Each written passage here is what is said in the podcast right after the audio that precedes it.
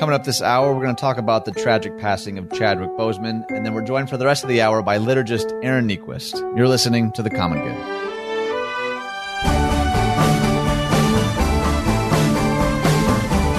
Hey everyone, welcome to The Common Good. My name is Ian Simpkins, along with Brian Fromm. Happy Monday, as I know Brian loves to say. I don't know that I love to say it yet, but I'm on your behalf, Brian. I'm bringing Happy Monday to the forefront. Uh, a couple of things briefly before we get rolling here. You can find us on Facebook, the Common Good Radio Show. That's where we post articles. You can send us messages if you have ideas for future shows or even thoughts on previous shows. All of that is helpful interaction. You can find the podcast wherever it is you get podcasts. Subscribing, rating, reviewing helps us out a ton, especially since there's a couple other common good type shows. So we really appreciate all of that. And then lastly, we're on Instagram and Twitter at Common Good Talk.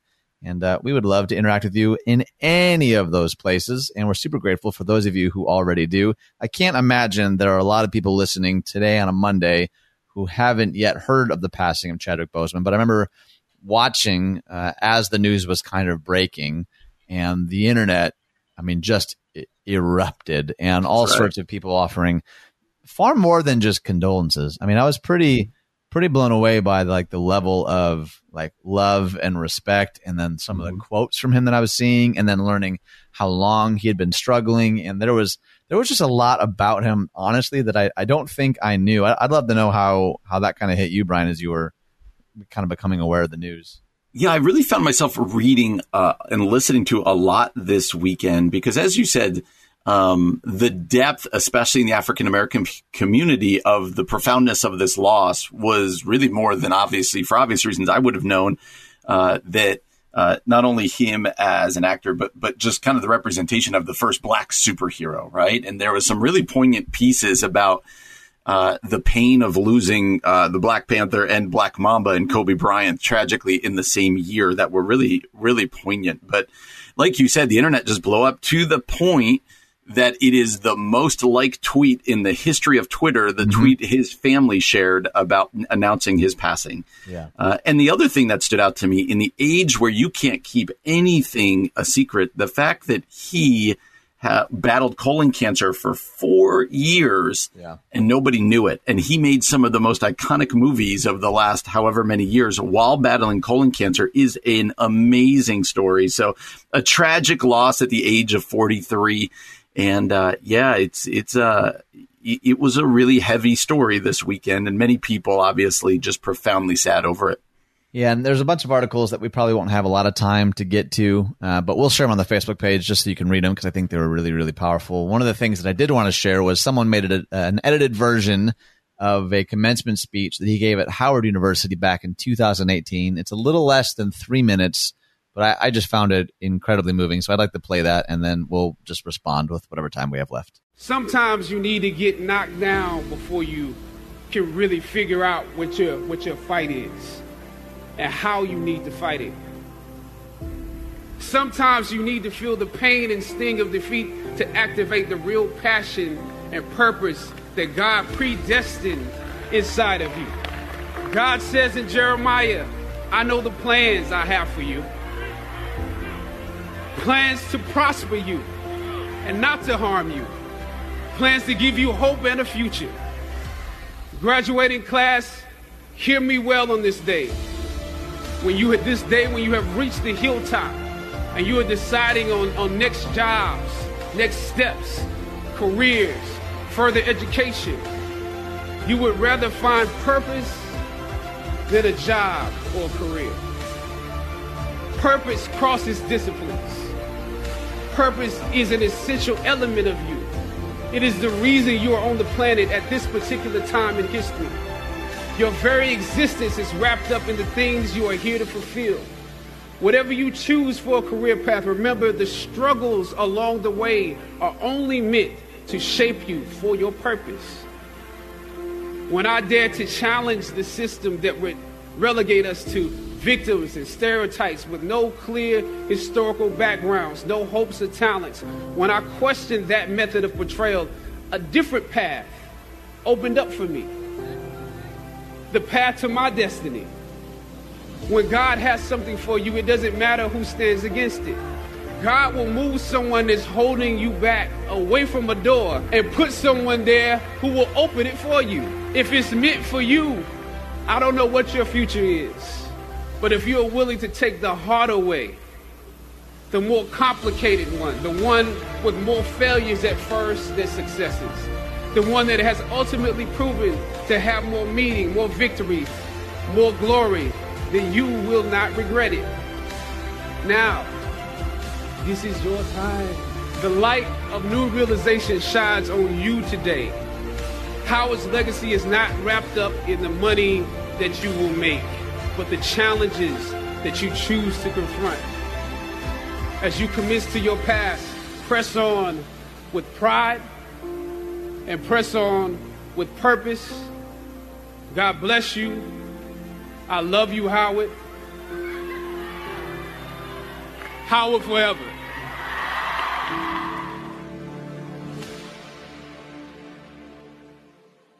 All right, Brian. So I'd love to know, you know, when we first played that, you just said, wow, that's deeply inspiring. Yeah. What kind of jumps out at you?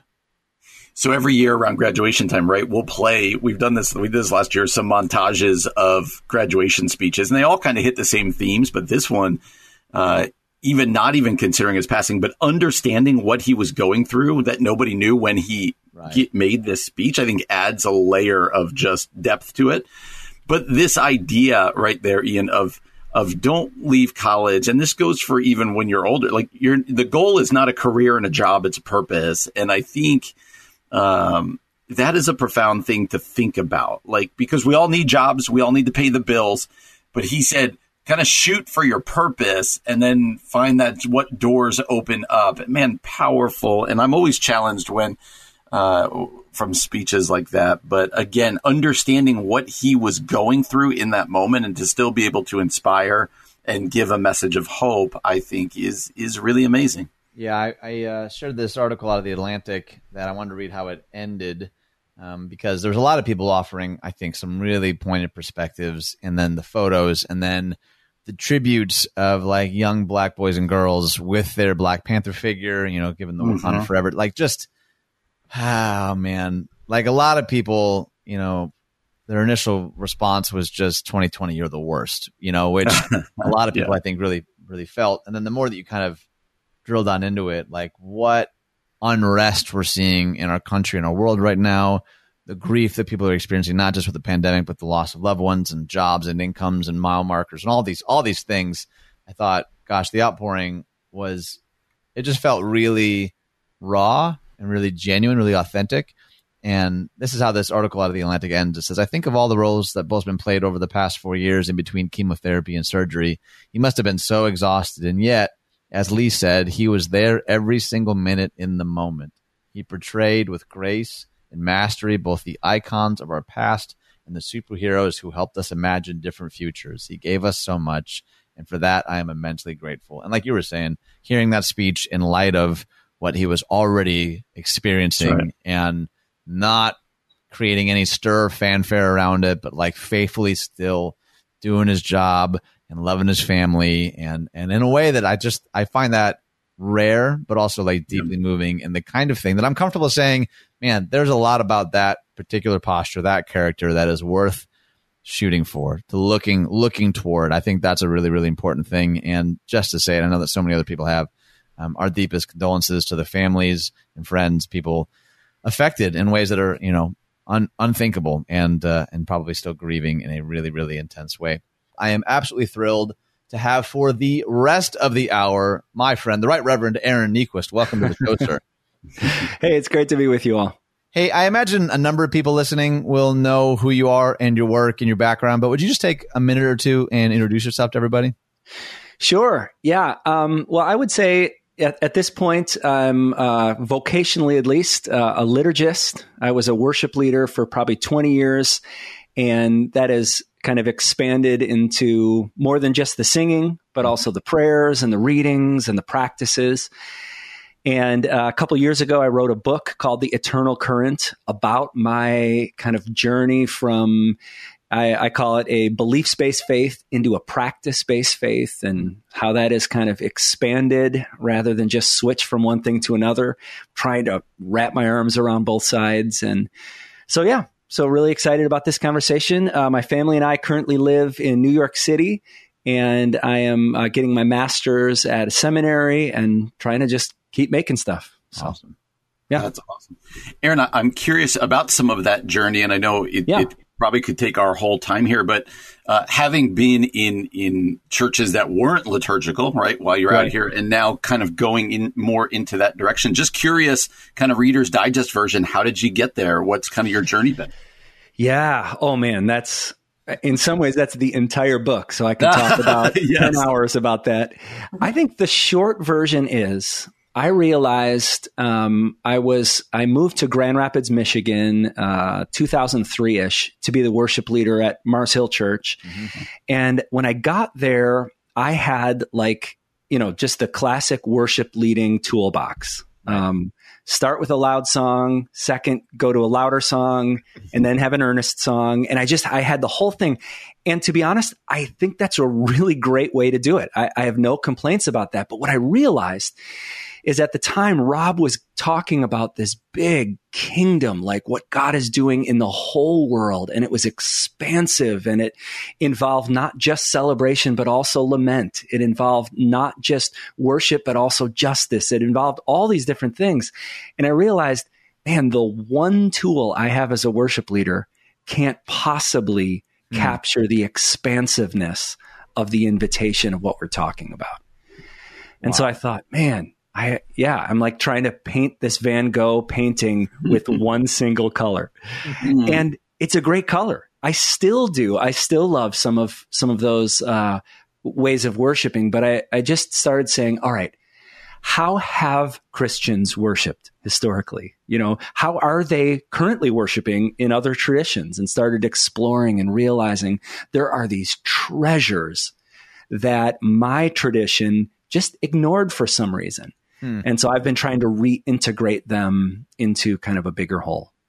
Now, a word that I hear a lot, I guess probably in the last five to eight years is is deconstruction. Do you do you yeah. find that you had to go through what you would call a kind of deconstruction to get to where you're at now, or, or would you use a different word or different term? Yeah. Um, no, I, I, think what I like is I had a friend explain to me once um, healthy deconstruction is when you take things apart in order to understand it. Hmm. So, like, say you have something mechanical that's not working, you deconstruct it to see all the parts and find the brokenness. Hmm. But the point is reconstructing it, you know? Right. Um, so, in that way, uh, I think deconstruction is incredibly important, but it's not demolition hmm. because uh, demolition's easy you can knock anything down, whether it's true or false or whatever, if you just hit it hard enough. But deconstruction, I think, is thoughtful. It's uh, and it's it's brave, it's bold, it's difficult, but it's really really important. So yeah, I've had to deconstruct uh, numerous parts of my faith. That's right. Hmm. And maybe for some people out there who you know they, have only been in that stream of evangelicalism that you described in the beginning, yeah. curious, uh, how would you for lack of a better word, sell them on liturgy. You know maybe they're scared of it, it's kind of a Catholic thing, whatever yeah. else it might be. How how do you paint that well, picture for people? Well, you know, in the tr- tradition I grew up, liturgy was a dirty word. Mm-hmm. I mean, it was like that's what those people do. we are authentic, and you know those kinds of things. But the word liturgy simply can mean the work of the people. So it's like what we do when we come together. So every church has a liturgy. I, I explained the evangelical liturgy a minute ago. Three three rock or pop songs, um, offering announcements, and a sermon. That's not a bad liturgy. The question is, how does that liturgy form people over time? Mm. And so that's where I finally I was realizing, like, man, I'm serving the same meal every week wondering why the community isn't getting healthier. And so when I talk liturgy, basically what I mean is a worship experience that includes more forms of worship than just standing and singing. Hmm. So that involves scripture readings. That involves um, a confession and assurance, a moment where we get to name our sin together and then hear as far as the east is from the west. That involves some readings that we do together. That involves silence. That involves uh, spiritual practices. And you better believe it involves singing together and, uh, so it's trying. I was explaining this to my wife uh, a number of years ago. She was like, "Why are we doing all this weird stuff during worship?" And I was trying to explain it. I was I was really inarticulate, and finally she stopped me and said, "Oh, so basically you want to serve a well balanced meal every Mm. Sunday." Hmm. And that was it. I just remember thinking, I've been serving chicken and rice and a dessert, and it's a great meal, Hmm. but it's not nearly enough to sustain a whole life. And so I've been trying to add food groups. You know, that analogy breaks down at a certain point, but uh, you know, we need some need some new food groups. I, I think that's a great analogy, actually. And I and I don't know how candid you can be, but I'd I'd love to know kind of the rest of your journey because uh, Yeah. you know, you and I both have Judson in our background at, at Yeah. Mars Hill. For a lot of us, we were like learning how to preach from Rob Bell and what was Absolutely. happening. And then and then Yep. you come to Chicagoland. What happened between Mars Hill and then where you you know eventually started the practice and then eventually moved to New York?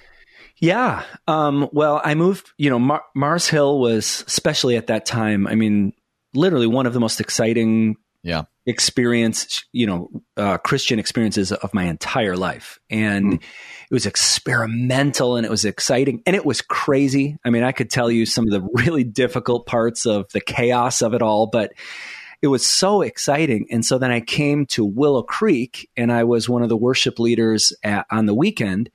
And um, I thought naively and probably arrogantly, I was going to keep bringing the experimentation we were doing at Mars Hill to Willow Creek. Hmm. And if you've been to Willow Creek, you will know that that probably was was never in the cards.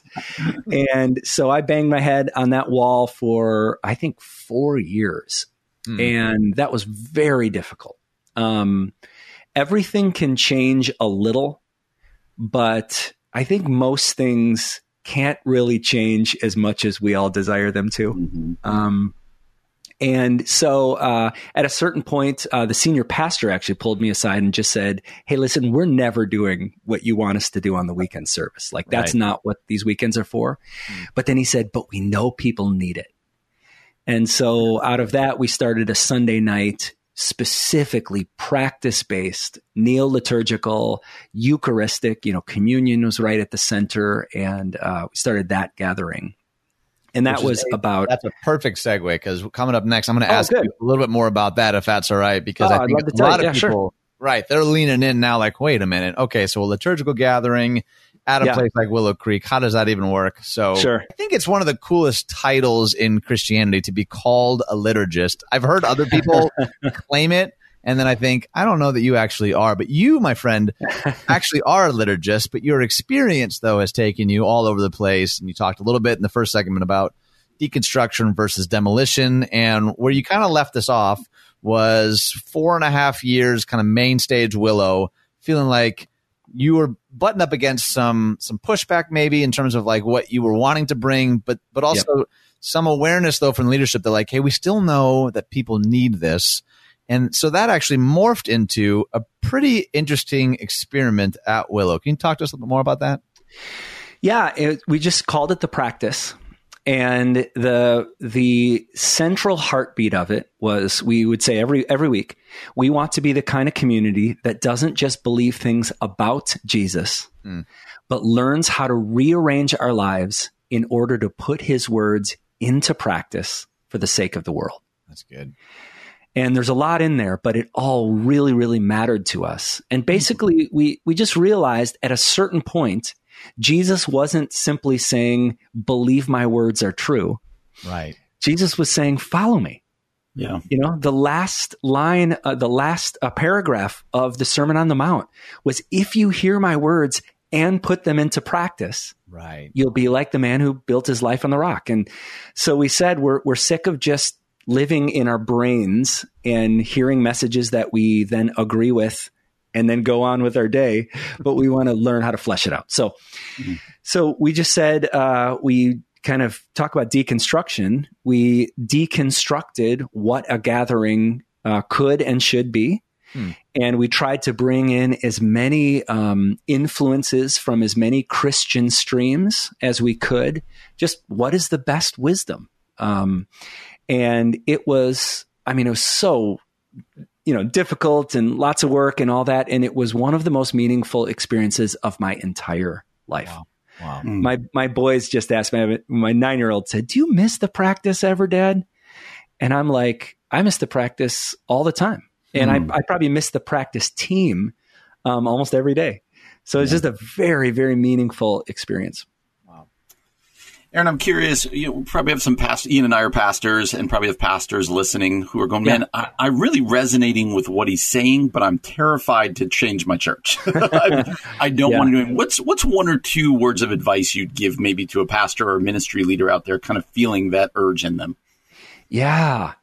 Well, um, I, I would say. Um, gosh, I have so many things I'd want to say. I mean, one of the one of the complicated things is um, in our current systems, um, most of the time, the people with the authority to make change are also people gifted to give lectures. Hmm. And so, you know, we all approach the world through the lens of what our gifting is. So we're like, well, what, what can I give? Well, I can give this great lecture. And mm. lectures are really important to a point.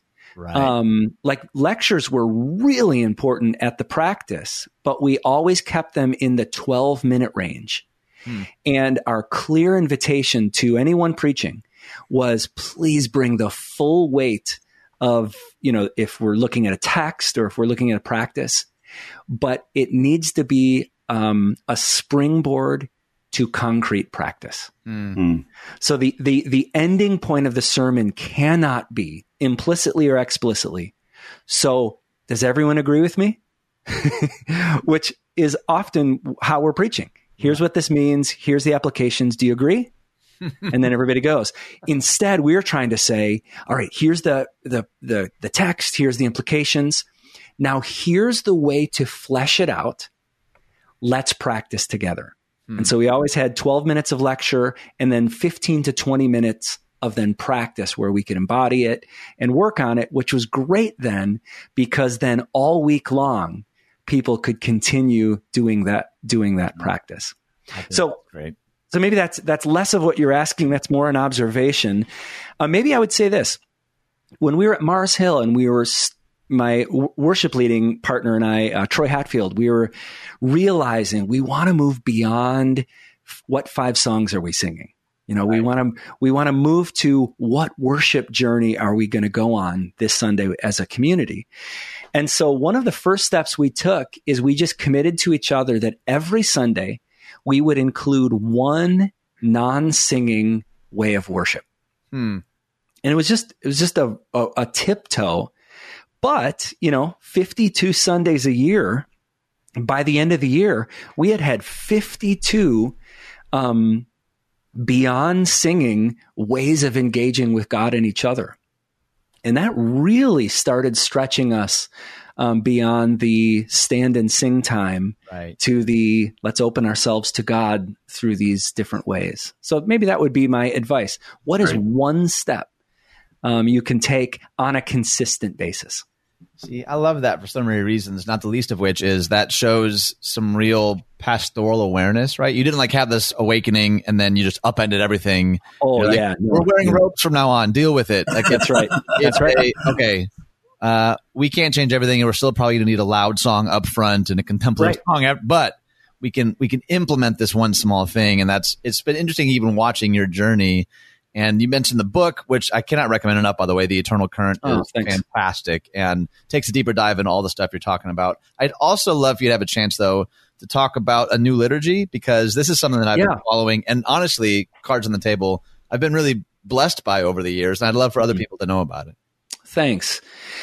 Yeah, I think when when I it started real briefly at when I was at Willow and I was really feeling frustrated to not be able to bring more of this integrated liturgical thing on the weekends. So I said, well, you know what? I have a little Pro Tools set up in my basement. I'll invite some friends over, and we started saying, "What would we create Hmm. if given blue sky?" Which I would say to any creator out there, um, there's there's probably places in your life where you are frustrated by the limits of the container that you're being asked to fill with content. Well, bless that container. Um, you're not in control of of making it bigger, so so give as much as you can to it, and then when you have things beyond it, find new containers or make new containers. So, anyways, so we started just saying, all right, we're going to create these 20, 25 minute journeys. And they would have songs and readings and scripture. And we would just take a theme like, you know, New Liturgy 4 is about creation. Hmm. And so we said, well, what, what is an, what is just this worshipful celebration of God's creation? And how do we invite people into that? And the new one uh, that we just released uh, about a month ago is based on the Lord's Prayer. And so it's 25 minutes, and we just went line by line.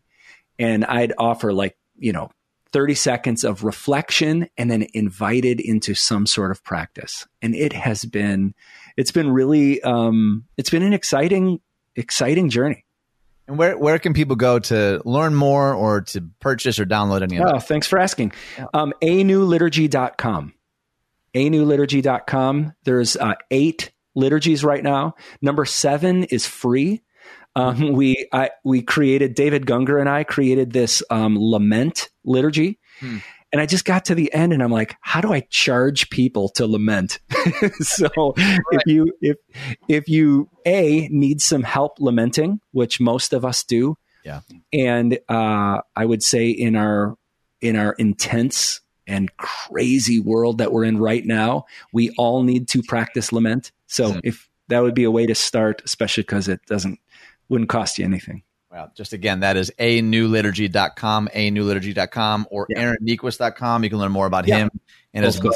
What I want to ask you, Aaron, is something that I've observed in you for a while now. I feel like you have this unique capacity to sort of hold activism and contemplation in tension. I, I feel like it's easy to sort of land in one of those two categories, but Mm. sort of bridge them together in a way that is both engaging with what's happening in the world. Like, you know, Karl Barth talks about do theology with the Bible in one hand and a newspaper in the other. Sure. I feel like you you live that out, but you you also are calling people to what really we've been talking about in this show is contemplation, a practice based faith, solitude, silence, lament. You know, those Mm. are those are often kind of part and parcel with your activism and your political commentary. I, I'd love to know what does it look like to have a foot in both of those worlds during such a divided time.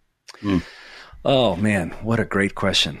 And I mean, this is as crazy and tumultuous and scary of a time as I sure remember in my lifetime. I mean, this is this is just unbelievable. Well, maybe first an observation, and then I'd love to read a little a little quote. Um, the observation is for probably the first thirty years of my life, I was neither a contemplative nor an activist, Hmm. And um, and I, I don't say that like with shame or anything. I just that I just wasn't that was not part of my journey up to that point.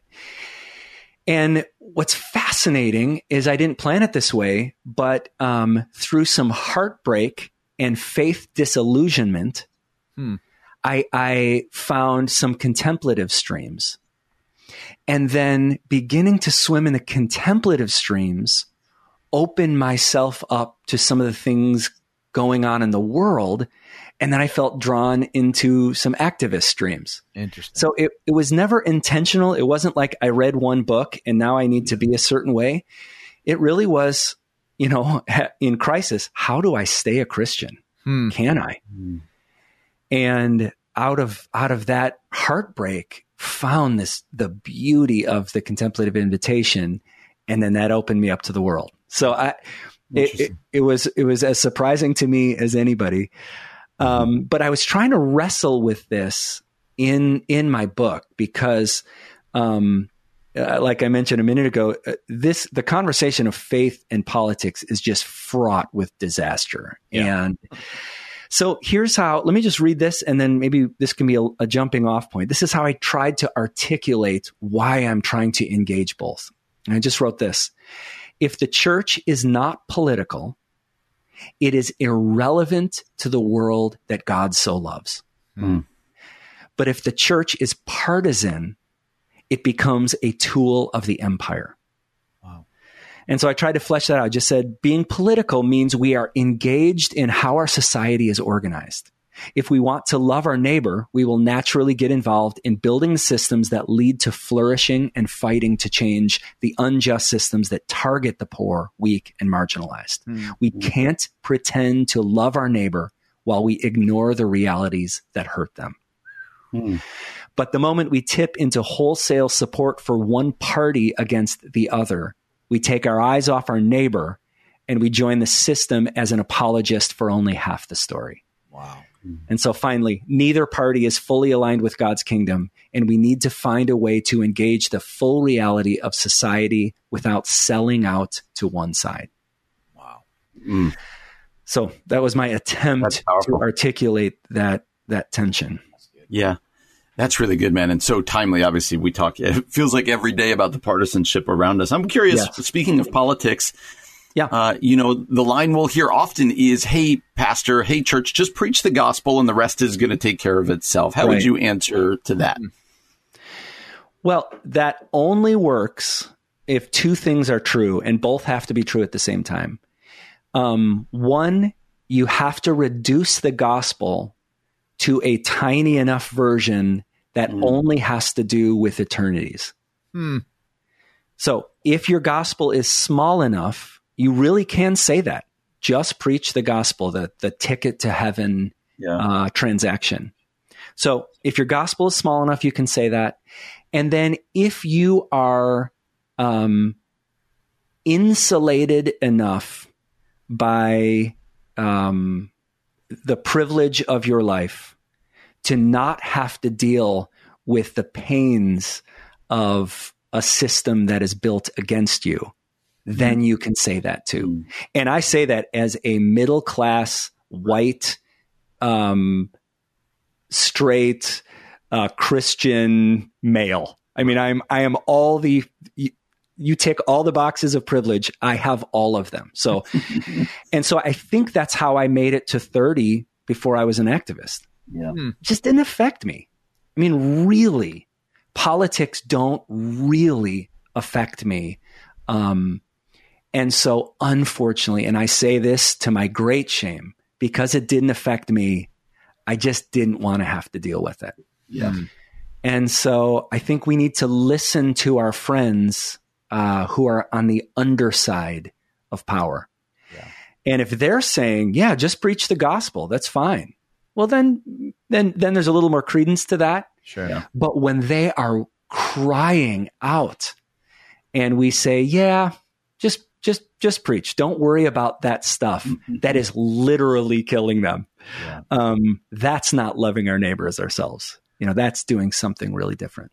I remember the first time I read the quote from uh, from MLK. He said something like, "Laws can't change a human heart, but it can keep them from lynching me."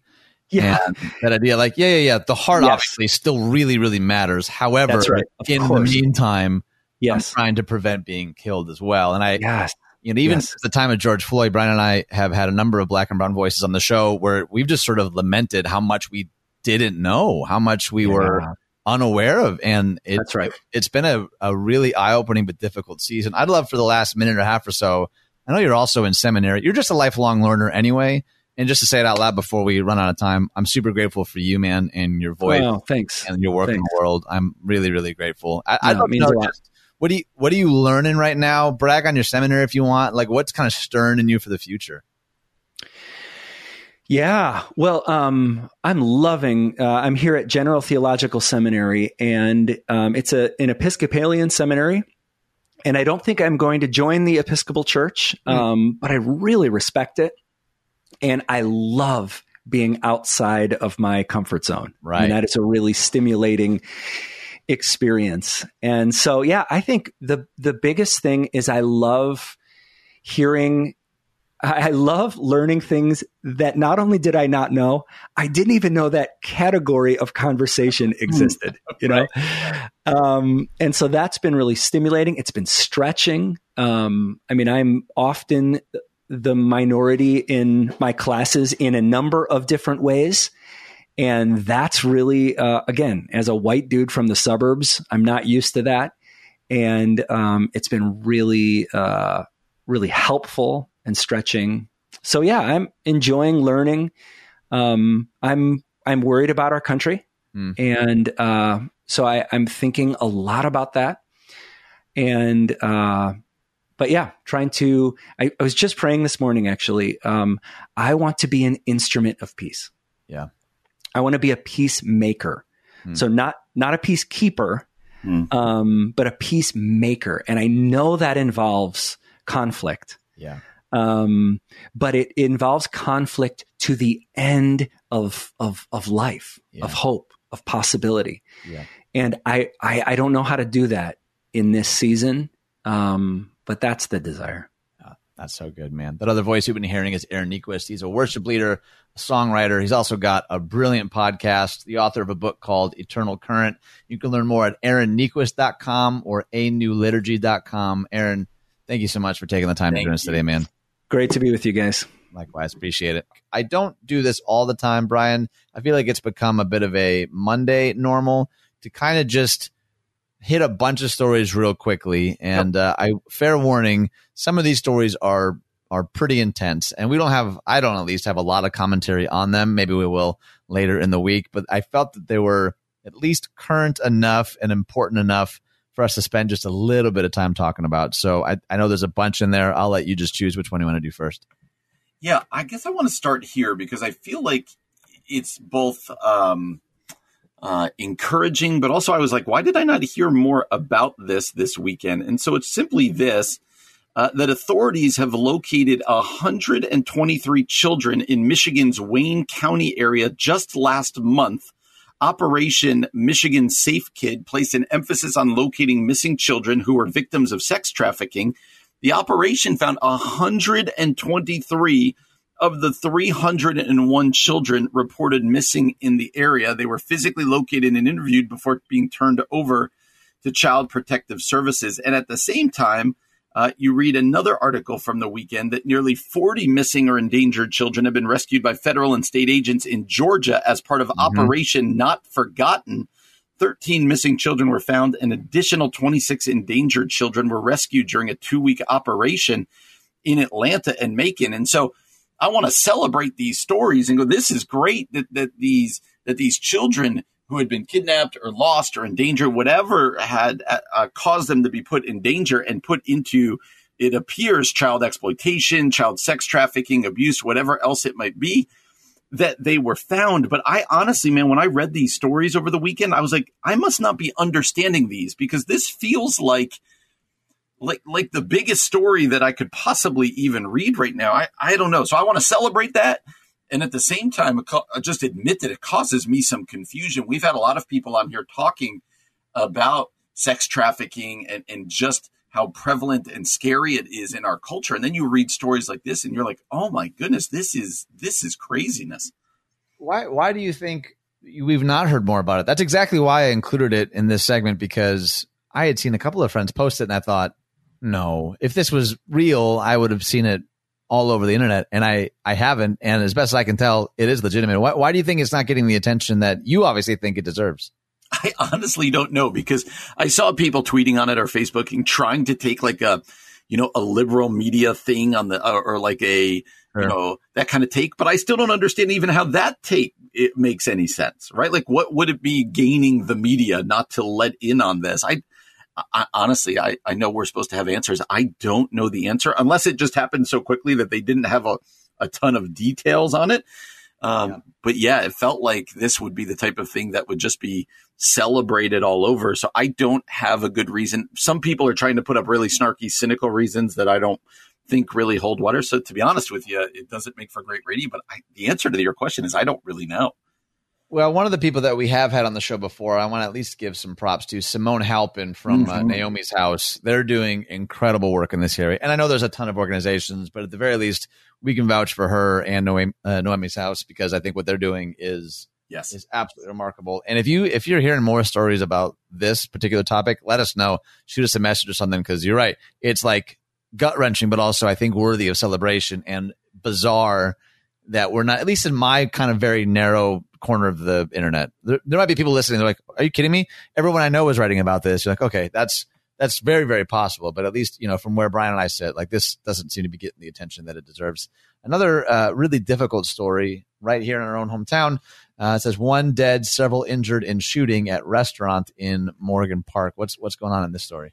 Yeah, as you said, one person was killed and four others injured in a drive-by shooting Sunday afternoon at a restaurant on Chicago's far south side. It occurred right in the middle of the afternoon, 2 p.m.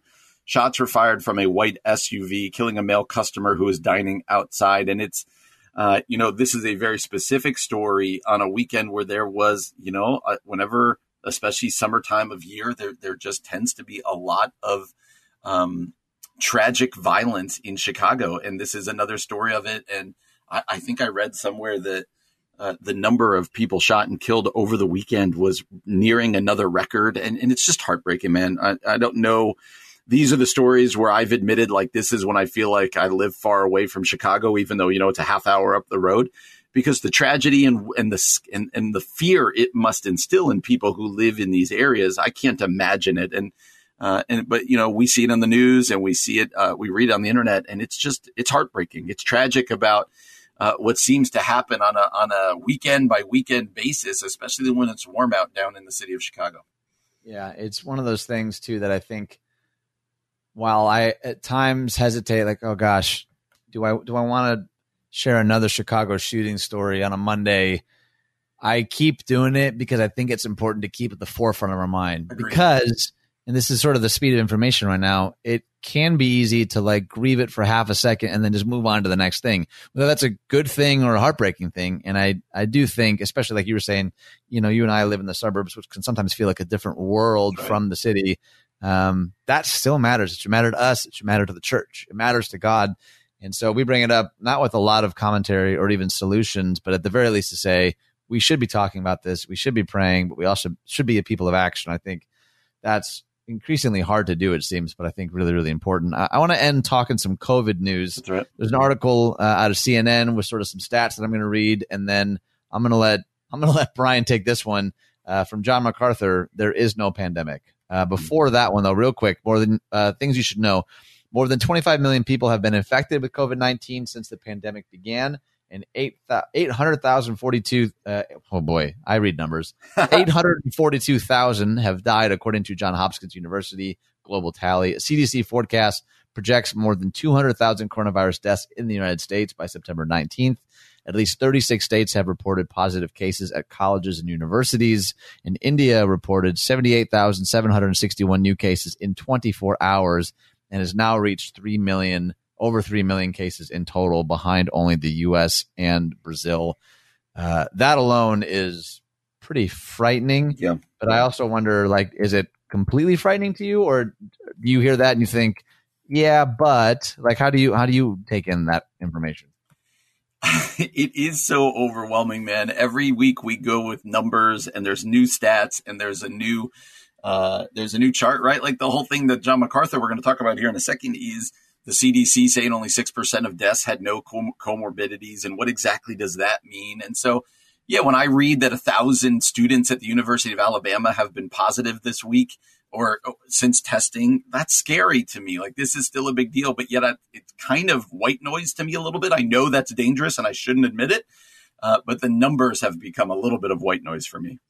Okay, so why don't why don't you then wrap us up with uh, a little bit of John MacArthur? Yes, I just uh, really fast just um, touched on that study that came out that a lot of people talk about. CDC said only 6% of COVID deaths uh, were people who died only from COVID, but uh, 94% from comorbidities that COVID uh, then came in and caused them to pass away. Uh, and you do with that with those stats that you want, but that's still a lot of people who've died, and those people with comorbidities, most of them wouldn't have died without COVID. So people are pointing that out. But John MacArthur took that stat and got up in front of his church this week and said there, because of these stats, there is no pandemic. And I'm just gonna just say it again. You can believe what you want about these stats, or not even believe, but argue them. What do they mean? This, but for John MacArthur to get up in an area uh, that has a big COVID problem and just proclaim there's no pandemic, people are going to believe him and listen to him, and they're going to live as if there's no pandemic. And I just think it's it's reckless and dangerous. And John MacArthur, I'm just surprised, man, that every week he seems to be ratcheting it up more and more and more. But I think to from a pulpit to proclaim that there's no pandemic, I think is irresponsible and dangerous. Well, at the very least, I'm sure Brian and I will be talking about that later this week, if not next, because I mean, the stories just continue to get weirder and weirder with every passing day. But uh, either way, all of those articles are posted on our Facebook page. We'd love to know what you think of all of them. Uh, someone that we've quoted and referenced on the show a lot in the last year and a half is Karen Swallow Prior. She is a mm-hmm. brilliant author and professor. If you're unfamiliar, at the very least, go follow her on Twitter, but even more so, like read what she writes. It's really, right. really spot on. And she's been writing a lot about liberty. And I found this article to just be phenomenal. In a lot of ways, Brian, sort of what you and I have been saying, but much more articulate, mm-hmm. if that's fair. Like yeah. I was reading and thinking, oh, that's that's how you you and I have been interacting with it, but said intelligently. So the the article simply reads this at the headline: "Let Liberty University be a lesson in unchecked power. What's going on here? Yeah, and, and another reason Karen Swallow Prior, I think, has great insight here is because she used to be a professor at Liberty up to about right. a year ago. That's right. Uh, and also, on the side, anyone who's been hit by a bus and survived and continues working and writing deserves to be listened to. And that's her story. 100%. So Agreed. here's Agreed. how it goes. Uh, she writes, when is a sex scandal not a sex scandal? When the scandal and the sex are the result of absolutely unchecked power. This week's headlines about the resignation of Jerry Falwell Jr. from his role as president at Liberty University, the world's largest evangelical university, may have centered on the salacious parts of a leader's downfall. A bizarre social media post featuring unzipped pants, a wife's affair with a pool attendant, and the husband's penchant for voyeurism. But those headlines don't capture the most important part of the story. See, some responding to the news have pointed, not surprisingly, to the hypocrisy of a leader whose ongoing behavior has so excessively violated the stated rules of the institution he leads. And while that double standard is a grievous aspect of this saga, even that is not the most important story. The story that needs to be seen, heard, and heeded is the story of what happens when men and women have power but no accountability. And there are so many stories within this story. Like the story of a former president of the Southern Baptist Convention and two Baptist seminaries who, during his reign, empowered and enabled at least two sex offenders and bullied two victims of sexual assault who had been entrusted to his care. Like the evangelical megachurch that responded to watchdog bloggers exposing egregious financial irregularities with a libel lawsuit. Like the progressive megachurch pastor known for empowering and platforming women who made multiple unwanted advances toward a woman in his employment whose complaints went unheeded by the many people in power of the church, like the Southern Baptist pastor whose church gave him a standing ovation upon admitting and asking for forgiveness for sexually assaulting a teenager years before when he was a youth pastor. Like the CEO of a church planting network whose pattern of spiritual abuse through bullying and intimidation was allowed through years of repeated complaints uh, from those serving under him. The list of these stories goes on and on. I can just pause. And one of the sad things is, uh, I could probably with 100% certainty name who each of those people were because of the stories we've done over and over here. Yeah, uh, the sad. story goes on. Of course, these abuses of power are by no means limited to the churches and Christian institutions. One need only look to Matt Lauer, Harvey Weinstein, and Jeffrey Epstein, media, Hollywood, and Wall Street darlings, respectively, to be reminded that sexual abuse by those that whose power is unchecked by the systems that uphold them knows no doctrine or creed. As the 19th century historian Lord Acton sagely observed, despotic power is always accompanied by corruption of morality. So let's pause there. There's so much more. We'll get into it. There's so much more good stuff here. Uh, but Ian, I, I, know you and I have talked about this, but how about her framing not just the Falwell stories, but this litany of stories in evangelicalism and in Christendom around unchecked and unaccountable power? Uh, what I think is really important to outline too is that you know the references in this article are the ones that most people would know about because they were you know leaders of huge institutions, but this applies to small churches, yes, and small organizations and small universities too. This idea, this power dynamic, this is part of why you and I were even talking about this on Friday. This is why it fires me up so much. Like there is something to be said when someone says, "Hey, this Wall Street broker cheated on his wife." There's almost a party that's like, "Yeah, I mean." What else is new? You know what I mean? Like that's sort of expect, but in the name of Christianity as a pastor or a Christian leader, to to carry the mantle of gentleness, grace, humility, forgiveness, transparency, and to then be doing those things behind the scenes, to me, as part of it, makes all all of this that much ickier. Like we talk even about that that local interview that Falwell did the day after the photo was, you know, kind of blowing up, and he was he was almost like joking about it and saying, right. "I'll I'll be a good boy." To me, and I was trying to I was trying to think really pastorally in that moment too because it made my blood boil. But I also thought, man, how long has it been since you've really been checked that you felt so much confidence, so much hubris to not only post the photo yourself, but then to almost be a, a bit lackadaisical, a bit comical the day after when you're interview, you know, interviewing to explain yourself. There didn't seem to be contrition, and for me, it wasn't just because he was handed this power; it's because he had like swam in those waters for so long. Right. It was it was almost as if he'd forgotten how to even feel the sense of like, oh yeah, that was a terrible decision, and oh, I probably put other people's jobs at risk, and that might have been confusing for people who are on the fence regarding faith and spirituality because of the position I hold. Like, and again, I don't know his heart, and I want to be really clear to say I'll I don't I'll never know his heart, and that's we we do know the umbrella is, but that's not necessarily for us to judge, but it doesn't mean that the Christ follower doesn't need to discern. So when she lists all these examples, like, yeah, there's a there's a problem here. And for us to simply say, like, well, what happens at your house happens at your house. Like we have a responsibility, I think, as Christ follower. I love how she ends it, by the way, because she says, since the 2016 election, it has become axiomatic that evangelicals are enamored by the idea of access to power. Indeed, the story of Jerry Falwell's fall is inextricably linked to his infatuation with President Trump and his access to the Oval Office. There's a deep, tragic irony in the fact that one of the traditional hallmarks of both conservatism and evangelicalism is the distrust of centralized power. Yet, here conservatism, evangelicalism stands and it falls. In the name of conservatism, we conserve the wrong things. In the name of evangelism, we evangelize for the wrong gods. Mm. In the name of religion, we harm those entrusted to our care. Jesus had severe words for such actions.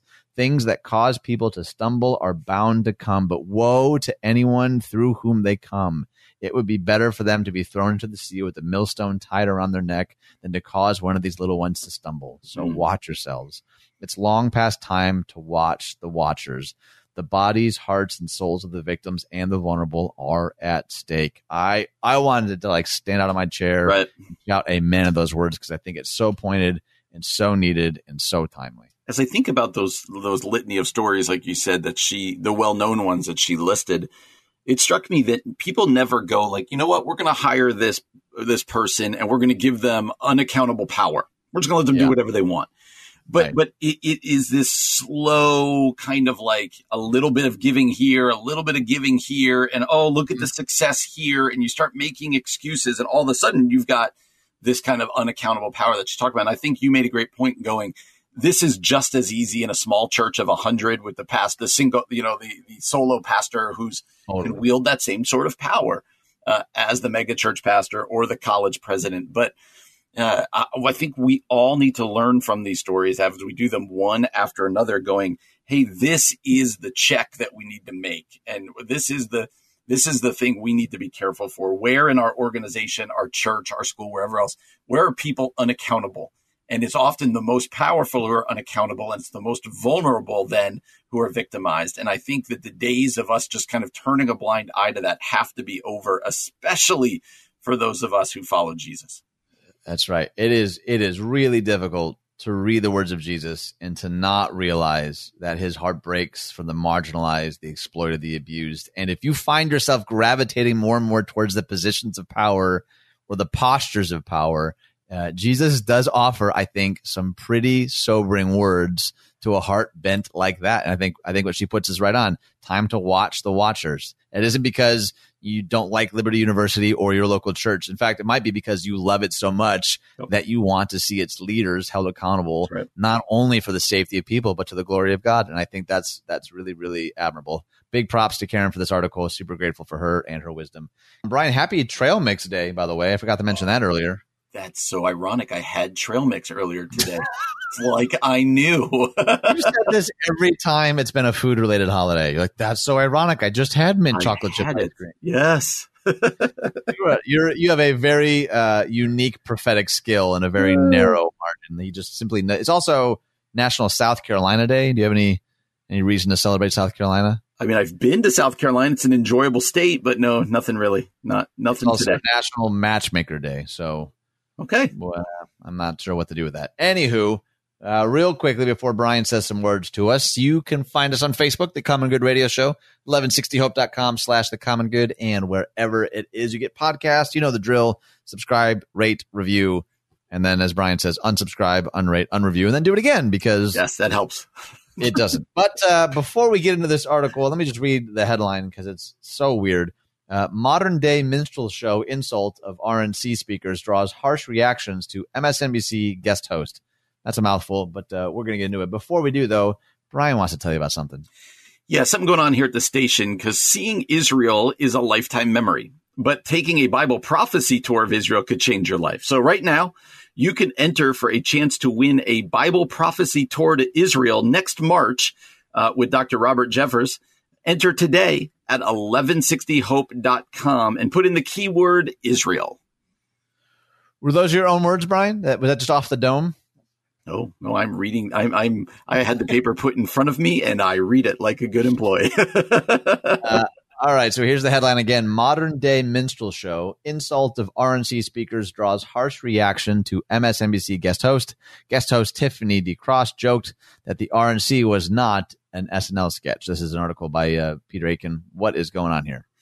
Yeah, it just highlights so much of what's wrong with especially uh-huh. our cable news culture. Like, and so let me tell you what's going on. An MSNBC guest host turned heads on Sunday when she labeled the Republican National Convention, which featured several black speakers, as quote a modern day minstrel show. Uh, subbing in for Joy Reid on her Sunday show, AM Reid, Tiffany D. Cross dedicated a portion of her show to commenting on this past week's RNC. She said this That was not a Saturday Night Live sketch.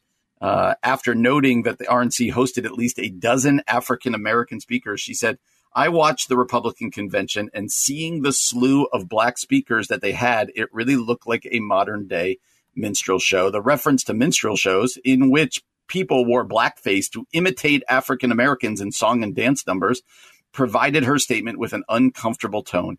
As Newsbusters contributing editor Mark uh, Finkelstein noted, Cross effectively labeled Senator Tim Scott and football great Herschel Walker, among others, as minstrels, which would almost imply that they were merely pretending to be African American. Uh, Cross, I assure you that none of the black patriots that were speaking great about President Trump and his accomplishments were not wearing blackface, one user said. And it goes on and on to give feedback. But the reason I, I was just taken aback by the story, maybe I shouldn't be anymore, but the reason I was t- taken aback is because this is somebody on the Democrat side doing what often uh, people on MSNBC or whatever accuse people on Fox News of doing as painting all African Americans or all white people or all this or all that with a broad brush. Because she's basically saying here is that you, if you were an African American who were to support the president for whatever reason you want to support the president uh, in his reelection bid, then you're not actually a real African American person. And that that sort of rhetoric is so unhelpful, uh, whether it be race or whether it be religion. You and I talked about last week. Um, people saying if you vote Democrat, you're going to hell, or you uh, you've lost your soul, or whatever else it might yeah, be. Right these kind of statements are so unhelpful and it just pours gasoline on the already ugly divide that we are, as opposed to a more civil conversation that says, Hey, she could say as an African American, I don't understand how anybody uh, could support President Trump. And then having somebody on the show to help explain and have a debate in that way. Uh, Fox News does this. MSNBC does this. It just adds to everything that's wrong uh, with especially the kind of cable news, social media, hot take culture that we live in. And all it's doing is pushing people to their poles and uh, kind of, in my idea, just kind of lengthening the divide that exists. What I find, I mean, I found a lot of it troubling, to be honest. Yeah. What seems weird to me is that it, it seems to almost be insulting, like the consciousness of the people of color who chose, as best we can tell, of their own volition to stand on that platform to be a part of that gathering. Like, that's not, it's not, I mean, a, a minstrel show, that comparison yep. to me. And again, who knows? Maybe the whole point of the tweet was so that people like you and I would be talking about it. You know, like I don't, I don't totally ever believe that someone isn't doing it for the clicks. That's always somewhere in my brain. Like, okay, does this person actually believe this, or are they trying to be provocative? Or are they trying to stir things up? You right. you kind of mentioned how it seems like both sides seem to be really into, and that's obviously not the entirety of both sides at all. But this is certainly not anything that everyone isn't a part of to some degree, or every camp, I guess, isn't that's a right. part of to some degree. But yeah, to go to go that far seems to really diminish, like you were saying, the reality that someone you know who looks like me or looks like somebody else can't have a differing opinion.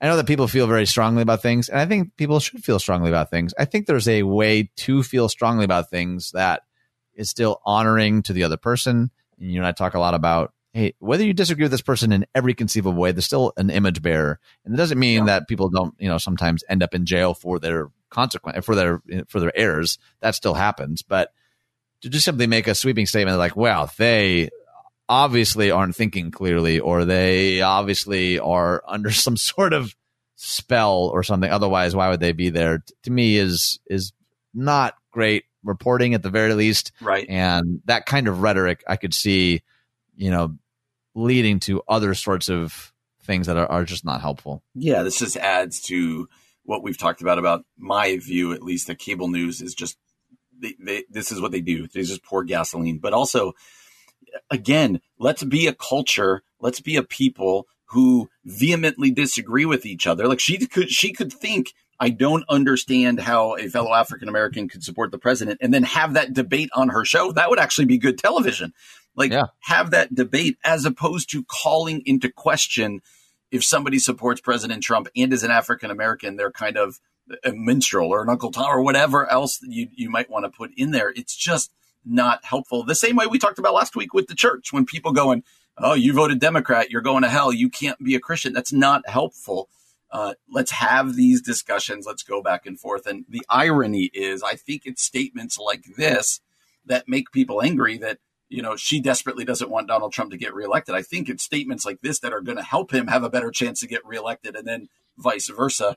But man, if you're out there and you just demonize the other side, and I'm using air quotes if you could see if this wasn't radio, uh, if you demonize the other side, it's just not. Uh, that's not what our culture is built on. That's not what our our country is built on. It's built on debate. It's built on difference of opinion, uh, and, and, and hashing those out, but still being uh, united as uh, Americans or it, united as Christians and but vehemently disagreeing to the point of just yelling and going at it, but not making these broad caricatures of one another. That's where it's not helpful. And this is why I'm just so fed up with cable news because I think this is their basic playbook here, and uh, so many people fall for it. Do you, do you think that you can demonize an idea without demonizing a person? I think so, probably. Um, yeah, you, you can call something out as like, "Hey, this isn't a difference of opinion on a policy, like I, I think that action that you did or support is straight up evil. Do you think you can, you can do that without demonizing a person? I do. I do. And we could, another time we could get into what that would look like. But I think, I think you can certainly attack ideas and, and even sinful behaviors without telling the person, uh, you're worthless or you're, you know, in this, you're not actually who you say or whatever else it might be. I think so. All right, everyone. It is the home stretch. I feel like home stretch is usually how you describe something that you're not enjoying, like hmm. the home stretch of a long road trip or home stretch of a final exam. I probably should stop using that for the end of the show because that's going to subliminally, subliminally, subliminally communicate that this is an unenjoyable thing. Maybe it's not sublim. Maybe people are like, yeah, no joke. This is I make my kids listen to this as punishment. Anyway, uh, this is the final segment of the day. Couple of things that you're probably aware of. We have a Facebook page, the Common Good Radio Show. You can review and like that page. You can share it. You can send us a message. We also have a podcast. You can listen to that. Listen at twice the speed, half the speed. Subscribe, rate, review. All of that is uh, super helpful, and we're really, really grateful for everyone who has already done that. Here's an article. I don't know that we've ever actually tackled this specific topic, but I find it interesting and it's well written. It's by Jason Allen over at churchleaders.com. And he says, You can't love Jesus without mm. loving his local church. Is this a conversation that you've ever had, Brian? Oh, absolutely. And you hear okay. people, yeah, and uh, you'll hear people say, whether they say it like that or, you know, I believe it's, it's all about me and Jesus, but I don't need the church or I don't uh, like the church. And yeah, absolutely. I hear this often. Okay, so let me uh, let me read how he begins it, and again, the whole thing's over on the Facebook page, but we'll we'll uh, we'll pick it apart a little. He says, "Have you ever heard someone say, "I'm into Jesus, but not the church, like the local church"? My first encounter with Jesus, yes, church, no theology, came as a newly minted pastor. My wife and I were hosting an open house in the church parsonage. About half a dozen young families attended, and all was going as planned until I began to talk about church membership. Hmm. One gentleman in attendance pressed me on the topic, arguing the concept was unbiblical. I squirmed and tried to answer. Undaunted, he continued to press his case. The conversation caught me a bit flat footed and forced me into an on the spot apologetic for the local church. For a moment, I felt uncertain and embarrassed by my lack of a clear answer. And yet, what I intuitively knew then and have come to understand more fully is that Christianity is inextricably linked to the local church. In fact, the local church is the New Testament's expression of Christianity. The New Testament depicts the Christian and the local church together like hand in glove. Mm. As I serve the church now more broadly as a seminary president, I consistently bump into two unhealthy extremes, both of which, uh, what is that word? Misestimate. Oh, that's a totally easy word. Miss, I, you, you want to know how looking word. It's a weird. You want to know how I was going to read it? What? How? Misestimate. of which misestimate the role of the church. Okay, so we're back on track. Here are the two extremes he talks about. First and most common is spiritual individualism. This extreme, this extreme so prioritizes a, a personal relationship with Christ that it forgets the role of the church altogether. To many evangelicals, conversion is a personal encounter with Christ and growth in, uh, with Christ, and growth in Christ is too. One is nourished spiritually through books, conferences, podcasts, parachurch ministries, and Bible studies. The other extreme is an overly institutional approach to Christianity. Interesting. Um, he says, in its most unhealthy form, it seems in traditional Roman Catholicism that holds no salvation outside the church and necessitates receiving the sacraments for salvation. But some evangelicals operate just one tick away. This institutional error equates salvation with church membership and Christian growth with church activity. Uh, I'll pause there briefly. This is kind of like right in both of our wheelhouses. What yeah. do you think so far of what he's got to say? Yeah, I think uh, it is an interesting conversation. I've had this with a couple different people about church membership, uh, and and had the conversation like, you know what, membership is just an opportunity to link yourself more deeply with the community, but it's not what saves you. It's not any of this kind of stuff. Uh, but I do think the overall premise of uh, we were never meant to do an individual faith that we need people in our lives and that that that is the church. Uh, that churches are messy they're frustrating uh, they look different uh, but that we need a community of faith in which we are being spurred on and spurring one another on uh, i think is a very biblical concept. And i do think that in our culture there is certainly you hear it often people kind of over individualize. It's just Jesus and me. And uh, that's not biblical. That's not what we were uh, called. What's not what we were called to. We were called to community to do this together, and that that grows us, even though it can be really frustrating and messy at times. Well, yeah. Let me just read a little more of what he wrote. He says both of these extremes that I mentioned earlier uh, misunderstand the Christian life. Conversion is an individual experience that's intended to become a congregational reality. That's a super succinct definition. Yeah. I love that. It's simply impossible to conceptualize New Testament Christianity apart from the local church. Another common misconception concerns the church universal and the church local. The church universal refers to all the redeemed in the history of the world. The church universal is often called the invisible church because we ultimately aren't able to know who or how many comprise it. And yet, almost every reference of quote the church in the New Testament is about the local church. And by local church, I mean a group of Christians who have covenanted together to gather regularly for worship and ministry. And real quickly, I'll pause there because that's actually the language that we would use rather than membership. We talked about covenant relationship right. and what that actually looks like. Uh, again, many today argue that church membership um, isn't actually in the Bible, but the early church did keep a roll, at least in some form. We see the early church mentioning the number of additions and baptisms. We see them talking about both inclusion in and exclusion from the church. How could the New Testament authors report on these matters without some kind of membership roll? More broadly, when you survey the New Testament, you see it's all about the church. In Matthew 16, Jesus declared, I will build my church and the gates of Hades will not overpower it. Jesus fulfilled this promise through his own death, having shed his blood for the church. That's Acts 20, 28. The book of Acts begins with the birth of the church through Peter's preaching at Pentecost. The book continues as the church spreads throughout the Mediterranean region and beyond through the apostles' preaching and the power of the Holy Spirit. Furthermore, the New Testament epistles were all written to or about churches. In them, the authors explain what churches are to believe and teach, how they are they ought to minister and organize themselves. At the end of the New Testament, the book of the Re- book of Revelation, the Apostle John records Jesus' seven letters to seven churches and punctuates the Bible's conclusion with Jesus' dramatic return for his bride, the church. Mm-hmm. Uh, I'll stop there. My guess is you probably agree with a good deal of that, but do you have any any pushback to what he said so far? Uh, I don't. I not necessarily. Uh, you know, I think people can get all hung up on, like you said, on the word membership and what exactly sure. that means. But I, uh, I think putting our focus back on the overall point. He says it later when local churches gather, the sum is greater than the parts, especially as it pertains mm-hmm. to their mm-hmm. collective worship, collective ministry, and collective witness. I think is a powerful way to put it. It makes me think about the interview we did earlier uh, with Aaron Niequist, and I and I think about how he was talking about I, I, was really challenged by when he said I, I tried to go from just picking five songs to taking our church on a on a weekly journey, a worship mm. journey, and that had this sense of like we're in this together and we're moving together and we're we're doing this together as opposed to I'm coming and just feed me and that so I can leave. I think this. I, I think the church has an opportunity too, in a very individualized culture, to reclaim this kind of we're all in this together, this communal uh, but it's certainly difficult. It's really difficult, especially in the age of COVID, for sure.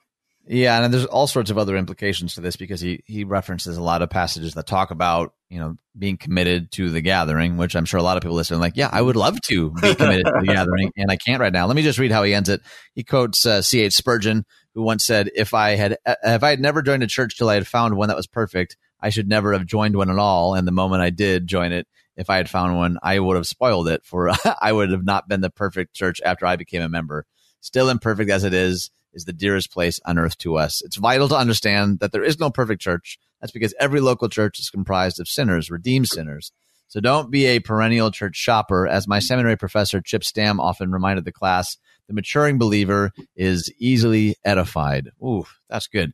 God uses each of his children's gifts in a unique way to fulfill the mission he has for the church as a whole. Make sure you're upholding your end of the bargain. After all, a Lone Ranger Christian doesn't make a good witness for Christ. Ultimately, Jesus has redeemed you uh, to be a creature in community, a Christian living out the gospel in covenant with other Christians in a local church. I realize now that we're all the way through this, that might have sounded a little self serving since you and I are both pastors of local churches.